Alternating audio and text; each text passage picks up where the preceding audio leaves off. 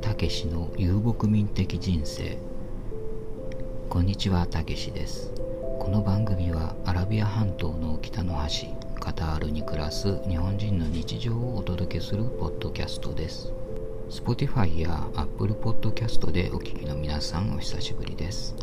スタンド FM でお聞きの皆さんには初めまして。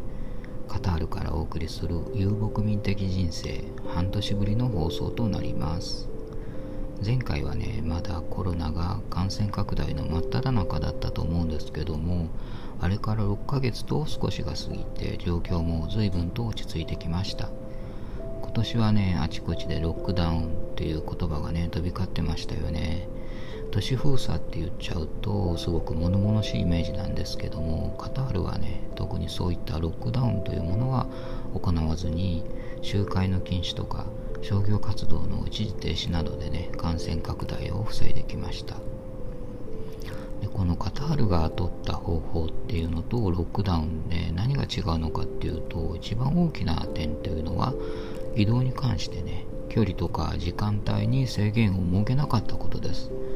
で一応ねなるべく家にいましょう。ステイホームっていうね呼びかけはあったんですけども実際のところですね外出も移動もね自由にできました。なので、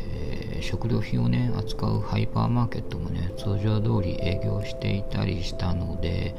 うちも、えー、週に一度は買い物にね出かけたりしていました。まあそれがね唯一のね気分転換っていう感じでしたね。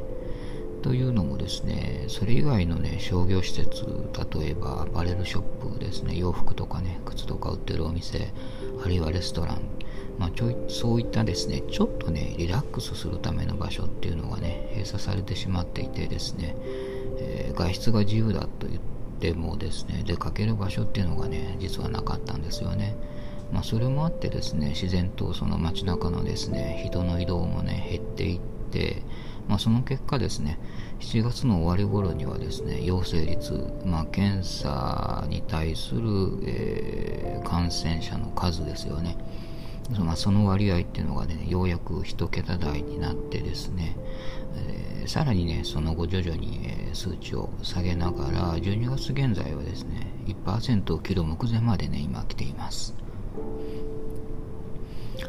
えカタールはね、6月に入ってから段階的な規制緩和策っていうのをね、次々に発表してですね、まあ、商業活動の再開とかね、商店の営業時間の拡大っていったものがね、行われていきました。で8月に入るとですね、レジデンスパーミット、いわゆる長期滞在ビザ、まあ、就労ビザとかね、家族ビザって呼ばれてるものですよね。そういうものをね、持っている外国人のね、再入国っていうのが可能になりました。ただですね、条件がすごく厳しかった上に、まあ、許可申請にあたってですね、手続きが必要だったっていうこともあってですね、再入国をね、希望していてもなかなか許可が下りないといったね、声もね、聞きました。えー、さらにですね、再入国がね、認められてもですね、入国後2週間はですね、ホテルで隔離措置っていうのが待っているわけですけども、まあ、その費用もね、本人負担になっていたっていうのがね、再入国がね進まない要因の一つだったんじゃないかなと思います、えー、その後ですね規制緩和、えー、さらに進んでですね12月初め以降にカタールを出て再び入国する外国人に対してですね事前の先ほどのようなですね許可申請っていうのは不要になりました。隔離措置も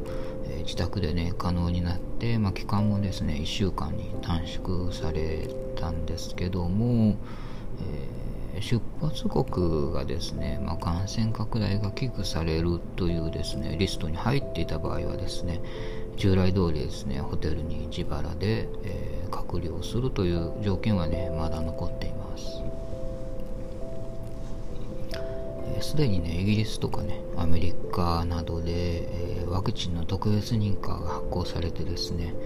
えー、実際に接種がね、始まっているっていうことは皆さんもね、ご存知だと思いますけども、カタールも早い段階でファイザー製薬など大手製薬会社とね契約を結んでいて国民及び在留外国人へのね無料のワクチン接種っていうのを政府が保証しているんですけどもそのタイミングっていうのがねまだちょっとね、不透明な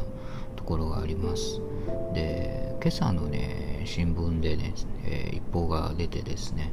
えー、明日12月21日に、え、ファイザー製薬から第1便の、ね、ワクチンが届くことになっているそうです、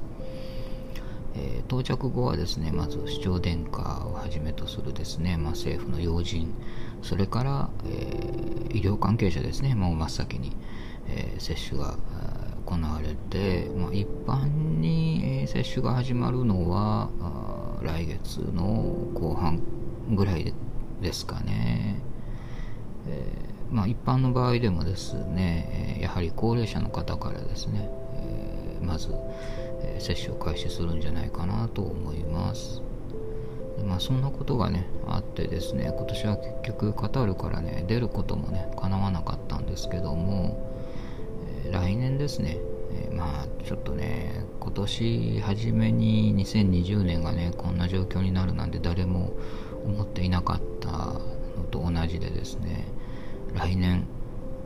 まあ、もう来月なんですけども、まあ、それすらね、えー、ちょっと何が起こるかね全くわからない、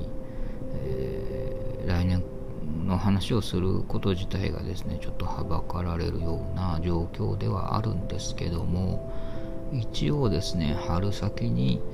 えー、日本にね一時帰国できたらいいなというふうには考えています。まあ、ワクチン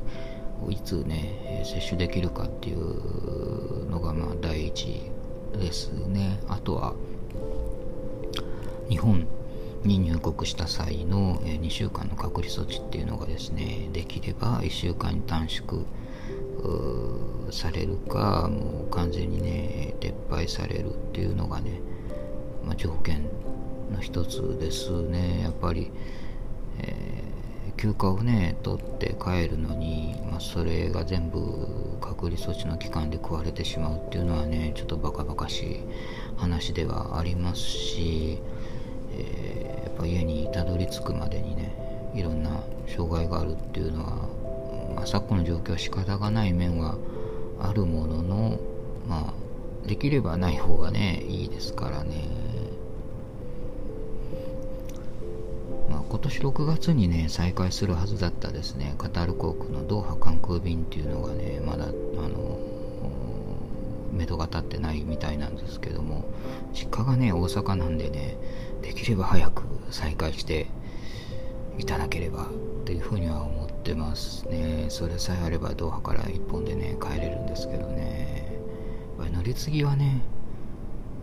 もともと面倒な面もあったんですけど今はねさらにその感染対策っていうのがあってねやっぱり面倒ですよね。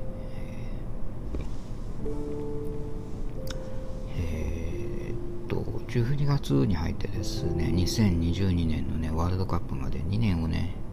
切ったわけなんですけども、まあ、大会で使用する各スタジアムっていうのもね次々に完成してですねこけら落としが行われています。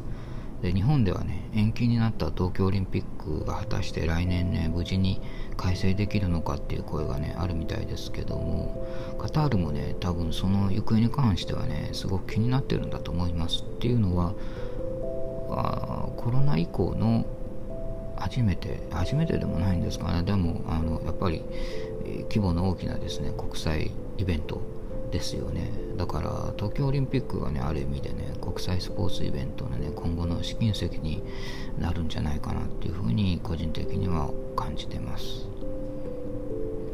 えー、カタールもですね12月に入ってなんか急にね寒くなってきました。朝晩結構ね冷えます。まあ、日本にいる、まあ、特に東京とかね、大阪とかにいらっしゃる皆さんからすれば、えー、そんな気温で寒い寒いって言ってるのってね笑われちゃうかもしれないですけどもね、まあ、でも一応ね短い冬の始まりっていうことではい。でまあ日本もなんか結構寒暖差が激しいみたいですけどもねどうか皆さんもくれぐれもご自愛ください、はい、ではまた次回の放送でお会いしましょう。たけしでした。